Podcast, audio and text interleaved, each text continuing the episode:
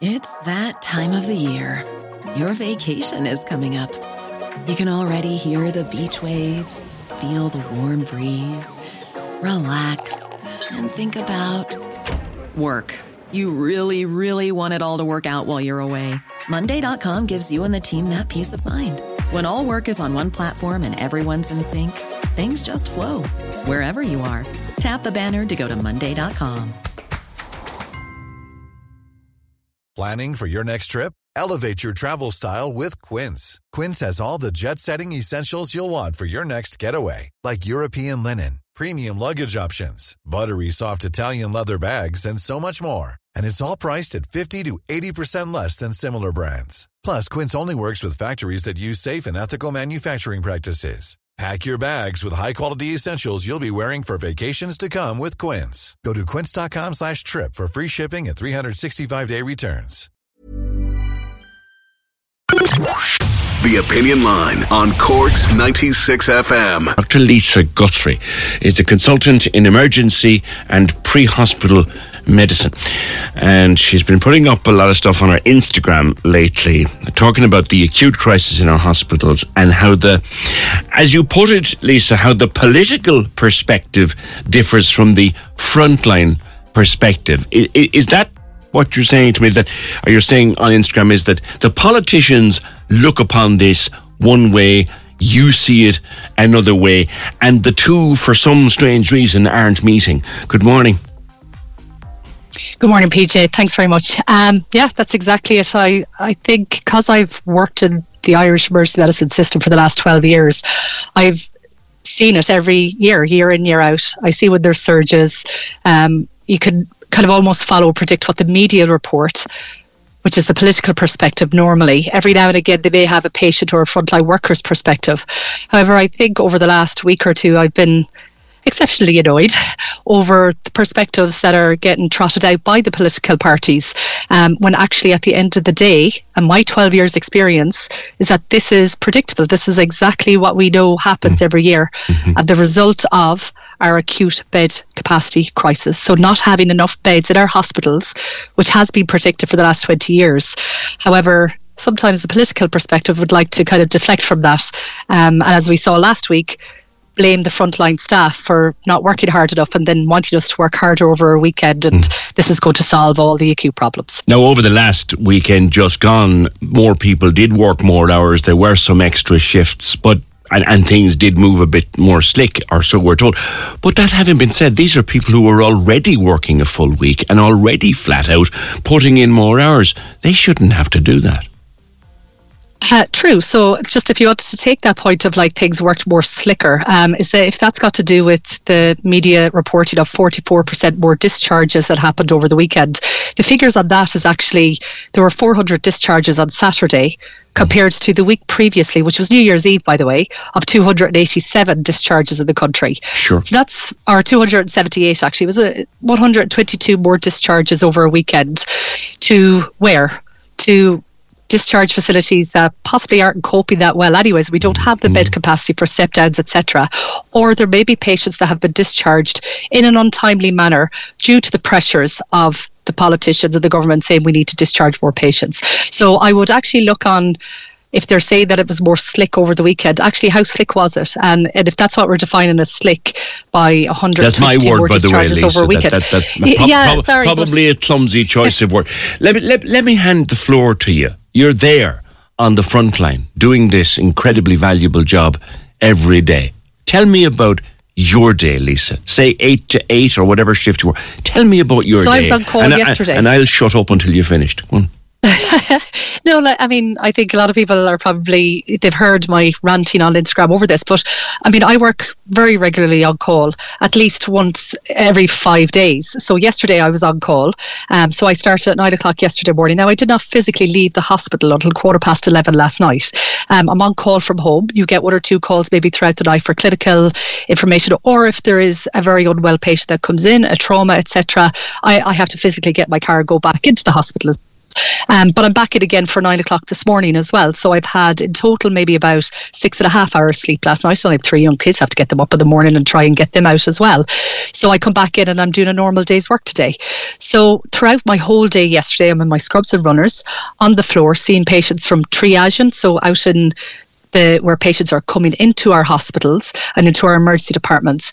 And I think people do get a little bit confused that the patients that come into the emergency department do not all translate into patients that are going to be admitted. So eh, where I work in Mayo University Hospital, we see between 100 and 150 patients a day. It tends to go down maybe around the 100, 110 at the weekends. Mondays and Tuesdays are always the busiest days in the emergency departments around the country. That that would be statistics. So yesterday, I don't know offhand, but it probably felt about 140, 150 patients to come through the door the 24 hour period. So not all of those will get admitted. Between 25 and 30 percent of those patients would normally get admitted. Now remember, we have a growing population and we have an aging population. So the more patients that are presented to the emergency departments, the more of that 25% is going to be admitted. And that's the general figure around it. So we know what we can plan for for bed capacity over the last 20 years. But unfortunately, it just hasn't happened, no matter how much we've shouted about it as frontline right. workers. Right. So, of the 150, we'll say, if a quarter of those must be admitted, that's mm-hmm. 60, is it? Yeah, just 50 something. 50 something. Yeah, and it, it does wax and wane 40 between. Something, 40 something, yeah. Yeah, and it waxes and wanes between kind of, you know, maybe we might be able to get somebody to a medical assessment unit, maybe in an appointment in two days' time rather than have to come in. We'll try and kind of see where what alternative options that we have for patients' treatments. Um, patients do unfortunately come in, they may need to get a scope done. Uh, they've been on a waiting list for a while with scopes, and as we see now that when bed surges happen, elective work gets cancelled. So patients who are waiting their scopes and waiting their elective work gets cancelled, and unfortunately sometimes it hits a point for them that they can't wait anymore, mm. and they actually have to come to the emergency department. But this is what we see day in, day out. It's yes, it's happened probably more in the media eye over the last two weeks or so, but we've had a bed surge in, in August of this year. We we have it throughout the years. We have it, and it's just it feels like it falls on deaf ears unless you know it gets to a point like what it has done over the last two weeks. Yeah, record numbers around trolleys. Go through a topic. It's a term that is used, and you know we have an understanding of what it is, but triage Triage is stage mm-hmm. one when you get in. Talk to me, Lisa, about what triage is.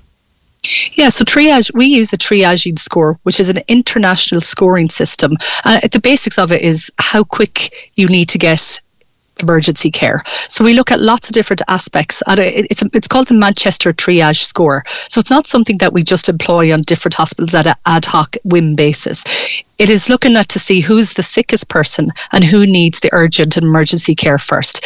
So when somebody comes in, just say for example with chest pain, they will get certain scoring markers on the triage scoring system, and then by their vitals and by extra aspects of their history that we take from them, they will be deemed higher maybe than somebody who's coming in with a chest pain that might be from uh, pulled muscles or something like that. Uh, you know, so we have a way of being able to know it, and it's a very solid based international scoring system. So this is why I refute when people say that emergency departments can be done by appointments because absolutely not. We yesterday, for example, we would have a patient who came in with a chest pain and ended up with a cardiac arrest. So we know exactly that these patients, certain patients with triage scores that are higher, they do end up needing more emergency care. Um, so you have four different categories, five different categories normally one, two, three, four, five. So somebody coming in with a cardiac arrest where their heart has stopped beating would be automatically category one. Somebody with active chest pain might have a significant history that shows that we are suspecting a heart attack for this patient will be given a category two. The majority of the patients would normally be a category three. That may be somebody who's coming in maybe with uh, stomach pain that might be having, say, a gallbladder infection, um, not necessarily septic, and we look for those at the triage markers. Uh, category four might be somebody who's fallen over and maybe hurt their wrist, yeah. and somebody uh, for a category five might be somebody who's coming in with maybe a six month history of toe pain or something like that, um, that they will be deemed lower in acuity. I remember going in myself after a fall one time, Lisa. I, I, took quite a heavy tumble outside my outside my front gate, and, and I was in pain, and I knew there was something up. Um, I went to the ED, and I met a very very excellent nurse who went through the triage system with me, and I asked her, I said, "What what's going on here?" So she explained what she was doing, exactly what you said. Mm-hmm. I said, "No, you know, you need to be seen because we need to be sure there isn't anything seriously wrong. I don't think there is, but we need to see you anyway. Now, have you got a book with you? Because you're going to be waiting." Mm-hmm. And I said, mm-hmm. "Okay, that's fine. Can I have something because I'm in a lot of pain?" And she, Yes. she gave me paracetamol, and that's and I had to wait. I understood, but the thing is, they're now so overcrowded. Even that is hard to do right. Yes, so the triage, uh, we've seen more patients presenting with category two and and category threes coming in the last at least two to three weeks. So these are patients that are sicker. So we're getting uh, definitely on the ground. I'm seeing a lot more patients that are more septic. We've seen a lot more heart attacks. And uh, to be fair, I really feel that a lot of these are patients that may have decided not to seek medical attention for whatever reason, either over a Christmas period or feeling that they didn't want to bother their GPs, etc., or may not want to have come to the emergency department. But actually, by the time that they come into us, they're actually quite unwell with it. So, category twos, category threes, and as you said, PJ, rightly so, triage is also a point where we can give analgesia for patients. So, uh, we would always document if patients are offered analgesia or if patients decline analgesia. Um, so, pain relief if they have a sore arm, etc., or if they've just taken their analgesia. So, somebody's taken paracetamol or Nurofen or ibuprofen before they came in. So that's all documented in it as well. Normally, what we would have in, in the emergency department in uh, Mayo, we have a booklet system or a little leaflet that we also give to patients to let them know about the categories. Um, we are working on a system as well to have a lot more awareness in the waiting room about the different categories and potentially how many are in on each category. Because I think that information is definitely key for patients when they're coming in, not only when they're in the emergency department, but also if you're sitting at home now listening and having your cup of tea and you may have to come to the emergency department in two or three weeks' time, at least you are armed with the information going, okay, there's a system in here that they're working. It's not because Mary down the road was going in before me that she might know somebody in there. Hmm. It is an absolutely international system that we all use, looking at who is going to be most unwell and who needs the emergency care first. And you said actually about falling over. I mean, people say, oh, well, I've tripped and I've fallen over, but sometimes the trip could actually be somebody having a mini stroke. So actually, they might have lost consciousness before Yeah. they fell over. We tease that out in somebody that's having a That's triage. right. So you might see That's right. somebody with a sore wrist and they come in before you. Yeah. hmm But actually, when we tease it out of them, they've had a loss of consciousness beforehand. And then, therefore, that gives them a higher priority. But you might see them with the sore wrist in the waiting room. But actually, their backstory is something different. Indeed, indeed. Now, your Instagram at the moment is eh, you've, you put up some some research and, and some study results, and w- three stark words here, Lisa, that are jumping out of your Instagram. And you're saying this in your position as a consultant and pre-hospital doctor. People are dying. It's that time of the year. Your vacation is coming up. You can already hear the beach waves, feel the warm breeze, relax, and think about work. You really, really want it all to work out while you're away. Monday.com gives you and the team that peace of mind. When all work is on one platform and everyone's in sync, things just flow wherever you are. Tap the banner to go to Monday.com. There's never been a faster or easier way to start your weight loss journey than with PlushCare. PlushCare accepts most insurance plans and gives you online access to board-certified physicians who can prescribe FDA-approved weight loss medications like Wegovy and Zepbound for those who qualify. Take charge of your health and speak with a board-certified physician about a weight loss plan that's right for you. Get started today at plushcare.com slash weight loss. That's plushcare.com slash weight loss. plushcare.com slash weight loss. There's never been a faster or easier way to start your weight loss journey than with PlushCare. PlushCare accepts most insurance plans and gives you online access to board-certified physicians who can prescribe FDA-approved weight loss medications like Wegovy and Zepbound for those who qualify. Take charge of your health and speak with a board-certified physician about a weight loss plan that's right for you. Get started today at plushcare.com slash weight loss. That's plushcare.com slash weight loss. plushcare.com slash weight loss. Yes, people are dying as a result of this. And we know this, PJ. There's research to show this. There was a massive study that was done over in the UK over the course of three years, and they've just published it at the beginning of 2022. And the media did take up on it. But the research, the basic research that shows is that for every time that you have a patient that spends over six hours on a trolley in the emergency department, for every 82 patients, one patient will die and have a direct consequence of that at the end of 30 days. So their 30 day mortality is actively affected negatively by waiting on a trolley for greater than six hours. Wow.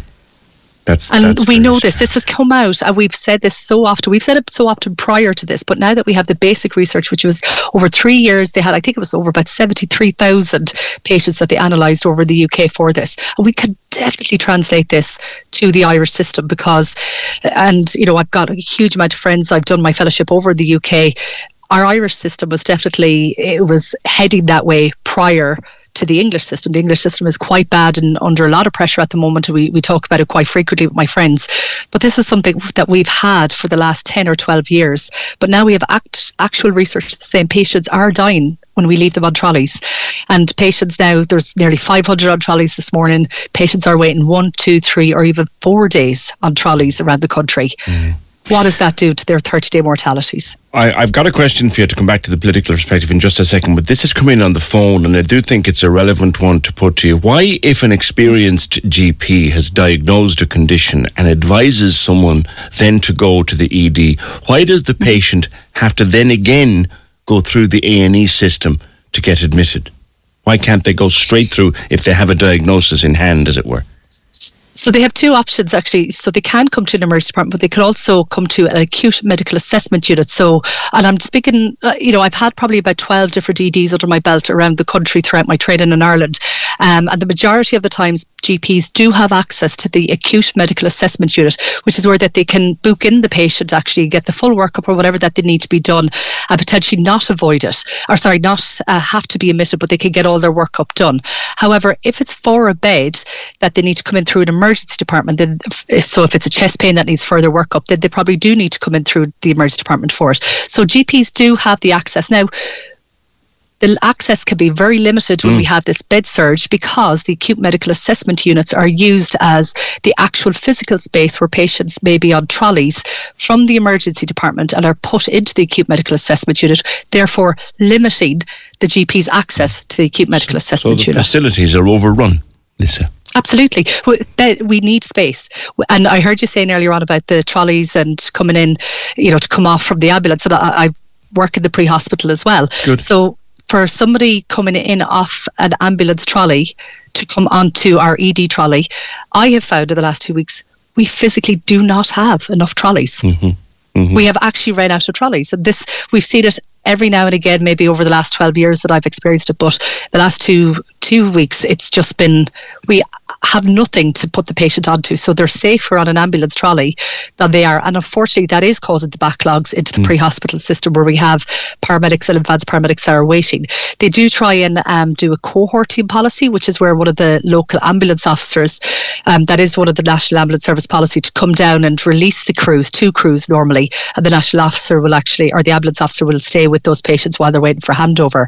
Um, but again, that could be quite quite hard to do and the local mm. officers may be deployed somewhere else etc so, so everybody is definitely there's so much pressure so there's many pinch so points so many pinch points in what's actually quite a small area Lisa and you're painting a, an incredibly educational picture for us and I thank you for it so come back to the politicians and let's just pick the man of the moment Stephen Donnelly Stephen Donnelly is standing at the front door of your department right now Lisa. Mm-hmm. What do you want to do? I'd say, bring I'd him in and show him around. Yeah, his shock. Will you shock and let's see, you know, where you can feel that we can improve things. And um, you know, and I feel maybe it's coming across at times that I might be, you know, against the politicians. Uh, you know, they have a very hard job to do as well, and I do understand that over the last previous 10 12 years we've had successive ministers of health and it I hear it bandied about so much that it's the poison chalice that nobody wants. And I feel that he's in good faith. He's done very good work for other aspects um, in our healthcare. But this, it's not his fault. It's definitely successive governments that have created this problem and that it's not it's all resting with him at this moment in time but i would actually ask him please listen to us and treat this as the emergency that it is and I treat it as an emergency like covid was we were able to get extra beds extra capacities very very quickly and rightly so mm. when it was COVID. We have patients that are dying on trolleys, on trolleys, physically on trolleys, or within the 30 day mortality. Why can we not treat this as the same emergency that it is? We need the extra bed capacity. Even this morning, the Nursing, Nursing Home Ireland chief exec came out and said that actually he surveyed all of the private nursing homes and they have over 700 beds that they're now going to give to the HSE and talk with the HSE about it. And I'm going, this is fantastic. Hopefully, this momentum will be able to be kept up, that we can create those extra bed capacities. And if he can be able to do something to help that in the acute situation, then it would just be, it would help so many patients and frontline staff as well. All right. All right. Tom points out here Lisa, during his time as Minister for Health, Charles e. Charlie Haughey, could remember that name, reduced the hospital beds by a thousand, and he was proud of it. They've never been replaced. On the other hand, when the health boards became the HSE, there was no problem retaining all the administrators. It's not run for the medical staff or the frontline staff. It's it's it's an administrative network up there it is quite a um, yes it can be. And you sometimes feel as a frontline worker. This is me sp- speaking as myself Jeez, yeah. with experience but also uh, you know from a lot of my colleagues and friends. And one of my best friends is here as a clinical operations manager since I was 13 so the two of us have great out chats over this. And we just feel sometimes that we feel that we are the minority as frontline workers for the patients um, that we feel we're in the minority and we're the ones that are actually physically in contact with the patients. Um, and I, I, now I'm a little bit beyond the Charles Haughey era, but um, just even looking at the statistics from the 1980s that we know that we have bed capacity that is a lot more in the 1980s than we have now. So we had over 16,000 acute beds in 1980 when we had a population of 3.5 million. Now we have probably about between 10 and 11,000 acute beds, and we've grown significantly in our population and our aging population. So I don't know where exactly Charles Haughey fit into that for the Minister for Health, but um, definitely around the health boards between 98 and 2003. If you see the graph, and I put this up quite often on the Instagram because mm. I think it's a very stark visualization of our bed capacity going down. But between 98 and 2003, it just seems to tail off quite significantly at the amount of free beds that we have. And that may be the reduction that uh, the listener is talking about. And I have no idea. I have no idea why they were taken out of the bed, out of the system, mm. knowing that the predicted growth that we have, we, we get this every year. Our aging population, you know, and and the population is growing. So it's it be, it's beggar's belief for me, but mm. I'm only a frontline worker. I'm only a person that's patient facing. So there's other people but, that will be able to have. Thing, Lisa, you, you're not that. just only a frontline worker. You're the person trying to cope with this every single day. And, and, and I thank you for spending some time with me this morning to go through it. And, and uh, thank you for, for the work that you and your colleagues are doing. Thank you. It's nice to hear that. And, you know, patients will always come back and say thank you to us. And it's absolutely lovely. Um, one thing I always encourage patients that if you have a good experience, and if you have any sort of an experience, but a good experience sometimes could be a little bit, you know, people are not as quick to kind of say it's your service, your say on hse.ie. And actually, that gets to all the staff pretty quickly. So, anybody that has any experience like that, what I normally do when it comes to us, and it would always come to consultants, I print them out, the, the patient's perspective. We put it up in the staff room, and normally, if we have a break, we're sitting down, we're having a cup of tea and read these. And oh, do you remember Tom when he came in? Do you remember PJ? In? And you know, it's a really nice kind of talking point because it makes us, I say, fills up our positivity cup. It makes us feel like, do you know what, we are doing a good job, despite when you come into work and you see all the headlines of the newspapers in the foyer saying hospital not fit for purpose or but, you know but, staff workers need to work mm. harder, etc. This is where we get our little positivity filled up. I could fill a morning once a week with stories of people and their experience in, in our system. I could fill a, mm-hmm. a morning, one, sometimes I could fill two mornings. But what I will say, over 50%, in fact, three quarters of the people that I will have on the show will say, but PJ, the staff are brilliant. But yeah. PJ, the staff are run off their feet. But PJ, mm-hmm. I don't know how the staff do it. So the mm-hmm. problem isn't with you guys. It's not. I, yeah, and we know that at at the end of the day. But sometimes it doesn't feel like it when you come into work, and you know, even when you hear it on the news and you're t- the, there's the headline news. I think it was last week, and I was coming in, I was on call, and it was like the pessimistic outlook is, and they were talking about how it's going to get worse before it gets better, and I'm just like, right, switch off the radio, put on my my happy songs, like because it's everywhere for us, and we're constantly having to face that between media headlines, etc. And then you come into work and you're trying just to kind of do your best and try not have that negativity for us. Um, but yeah, look, we love our job. Ask any emergency worker, ask any frontline worker. We have to be a special type of personality to absolutely enjoy this work that we do. And we really get great satisfaction out of having the patient come round, be able to resuscitate them, do our work, whether it's even in endoscopy or whatever else it is. Um, and we love it. And we really want to continue on to be able to do it. And the only reason that we're shouting so loud is for patients because we know the patient experience is not what we would like it to be for our mother, our father, our brothers, our sisters. So we keep shouting. We would love if the public will keep highlighting this and making sure that their stories are heard as well. And we know that the public are definitely behind us as workers. Um, we just need more beds and more care to be able to be given in a nice standard and a nice environment for our patients. I've kept you from your patients for the last while. Dr. Lisa, thank you very much. Thank you very much, Peter. Thank you. Have a great day. Thank you. You'll find her at uh, Dr. underscore Lisa underscore Cunningham on Instagram. I think that's one of the most interesting conversations I've had on this show. Corks 96 FM. Imagine the softest sheets you've ever felt. Now imagine them getting even softer over time. That's what you'll feel with Boll & Branch's organic cotton sheets. In a recent customer survey, 96% replied that Boll & Branch sheets get softer with every wash. Start getting your best night's sleep in these sheets that get softer and softer for years to come. Try their sheets with a 30-night guarantee. Plus, get 15% off your first order at bollandbranch.com. Code BUTTERY. Exclusions apply. See site for details. Even when we're on a budget, we still deserve nice things.